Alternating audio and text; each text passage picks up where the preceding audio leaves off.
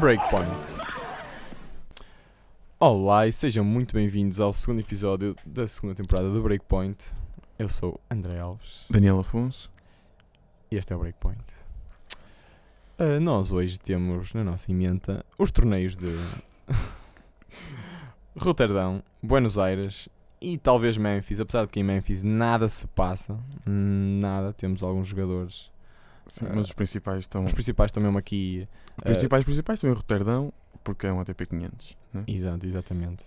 E em Buenos Aires temos um ATP 250. Mas é que está com bons jogadores. Está com bons jogadores na medida em que tem lá portugueses. Temos lá João Souza e Gastão Elias. Tínhamos Gastão Tínhamos Elias. Gastão Elias, não é?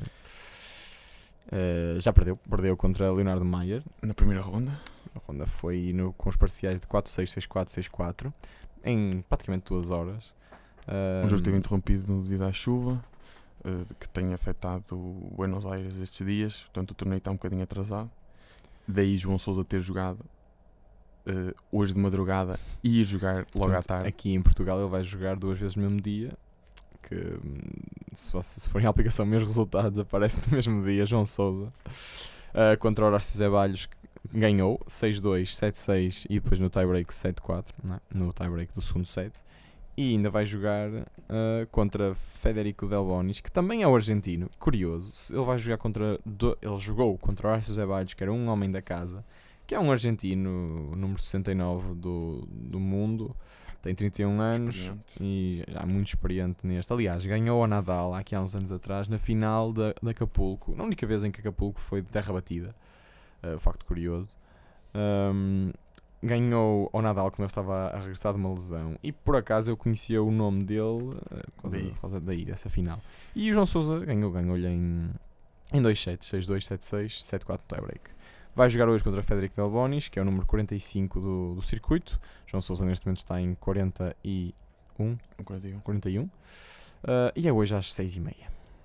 Iremos pôr eh, mais logo O o resultado. Portanto, em dois sets, claramente. Claro. João. Vitória- Embora as odds digam clara. que não. Vamos, vamos, João. 6, 2, 6, 3. Não, não, um, 6-0, 6-0. Para ser simpático. E pronto, para já, para já estamos assim nos resultados. Os torneios não avançaram muito, ainda é quarta-feira no também. início.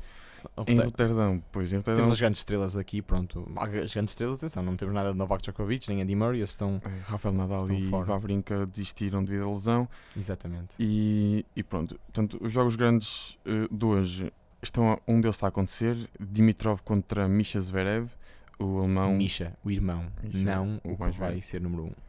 Eh, já ganhou o primeiro set e está um no segundo. Eh, mais tarde, às 6h30, a hora de João Souza, também começa Zverev Dominic Team, um jogo de primeira ronda. Zverev, Eh, tens que explici- tens que Não, explicitar. qual. primeiro foi o Misha, agora é o Alexander. é o Alexander. Alexander. Eh, e depois, ao fim do dia, às 8, uh, Gilles Müller contra Tsonga. Portanto, são jogos grandes de. Temos grandes, grandes, grandes jogadores a, a jogar este torneio e pronto, e vamos, vamos acompanhando. Nós pomos os resultados principais também logo. Exato. Noutras notas, eh, Daniel. Então, como eu estava a dizer, eh, esta semana vamos falar sobre o Next Gen ATP Finals. O Next Gen ATP Finals, Next Gen, eh, portanto, vai começar este ano, vai ter a primeira edição este ano, vai começar em Milão, e nos próximos 5 anos vai ser, vai ser assim. Vão ser 5 dias com os 8 melhores, não, 7 melhores jogadores eh, com 21 anos ou menos, em que o oitavo jogador vai ser dado um wild card. Eh, o torneio vai funcionar basicamente da mesma maneira que funciona o ATP World Tour Finals, eh, tanto com uma round robin e depois meias finais final. Eh, vão ser só 5 dias, 7 a 11 de novembro, e, e pronto, vão ser, como eu disse, os 7 melhores jogadores. Neste momento já há eh, Race to Milan, tal como há para Race Londres. to London. Exatamente. Zverev já lidera e até ao, fui até ao sétimo temos Francis Tifoe e Medvedev. que já tínhamos falado aqui dele Exatamente. no, no programa, na temporada passada. É. Uh, O ATP espera, até nos vídeos de promoção e tudo, espera que Borna Koric, que temos o prazer de ver jogar em Tem, que tem passado uns tempos complicados, Koric cheio de, de lesões e contratempos. pessoais. Uh, Sim, Taylor Fritz, pessoais. Taylor exatamente. Fritz também, também está. Espera-se que chegue, que chegue a Milão. E Tanasi Kokinakis. Exatamente. São, são os Uh, principais favoritos. a- Tinasi Kokinakis, isto aqui relembra-me algo. não, Isto aqui. A rubrica, Pronto. ahm, rubrica Vavrinca. rubrica Vavrinca, exatamente. Bem, mas passando E esse pormenor à frente, pronto. avançando. O torneio não vai dar pontos, mas vai ser, eh, vai ser entusiasmante ver. eh, Foi uma ótima Claro. ideia terem criado isto, não foi? Sim, sim. Para os miúdos que não se conseguem, que estão a jogar bem, que estão a melhorar e não se conseguem qualificar para Londres, que é complicado. Claro. Mas já viste, eles, eles não se conseguem qualificar pa- para Londres porque há grandes jogadores com 30 e muitos ainda a ocuparem os lugares. É É bom e mau. Pronto. Significa que se calhar o ténis está a ficar um desporto mais complicado. Ou então são, eles são só muito bons e os próximos não Estamos a assistir a uma crise? Será? Esta questão Não. tem, tem vindo a ser debatida muitas vezes por, eh, por grandes jogadores e por grandes antigos tenistas. Falta, se calhar estamos aí mal habituados. Não, não há nenhum Rafael Nadal com a ganhar. 17 anos a ganhar Roland Garros e Federer Wimbledon. Federer Wimbledon, por isso Mas pronto, vamos ver. Ah, se calhar, não sei. Não sei, vamos ver. Não falta um bocadinho. Hum, continuando, eh, houve mais uma confirmação para o Estoril para Open, o Australian Open.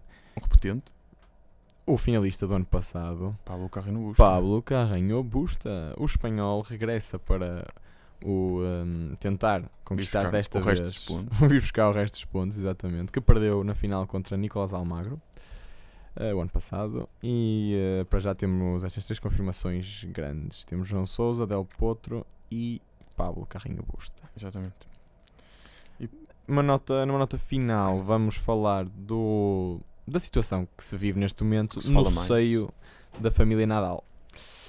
Temos Tony e Rafa Nadal ahm, a viver, a quase. viver uma altura muito, um bocado complicada, pelo menos. A Eurosport ah, lançou uma notícia de que o tio de Rafa estaria para abandonar ah, o seu, o seu sobrinho no próximo ano. Eh, ele disse esta declaração de que até, que ele, até o Nadal ter 17 anos sempre era eu que decidia tudo. Depois veio o manager dele, que era o Carlos Costa.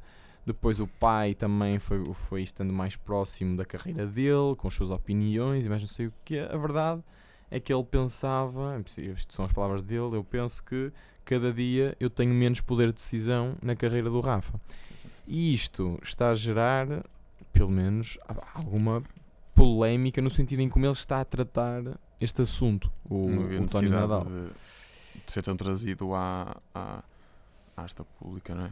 To- Toda a gente tem uma opinião e se calhar não devia. É pessoal, é um treinador, um tio, por acaso, e pronto, E depois vão, teve vão separar aquelas coisas no Australian Open, não foi? Ah, sim. Tony Nadal veio dizer, entretanto, ele tem dado bastantes entrevistas, mas veio dizer que despediu-se do diretor da Austrália, despediu-se do, do, do motorista que os levava todos os dias e, e que não disse ao Rafa nada sobre isso. Portanto, É, Isto são coisas que realmente se calhar não está a ser tratado da melhor maneira. não, exato, não interessam ao público no sentido em que só em que só está a denegrir a imagem É uma coisa pessoal, do- eles vão- Exato.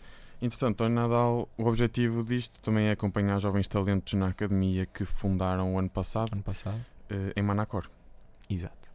Pode ser um, também um motivo para, esta, para este afastamento, para este possível afastamento Sim. no próximo ano. E pronto. E pronto, meus caros, uh, por, um, por hoje uh, está tudo. Nós para a semana uh, voltamos à mesma hora, no mesmo sítio. Até para a semana. Até para a semana.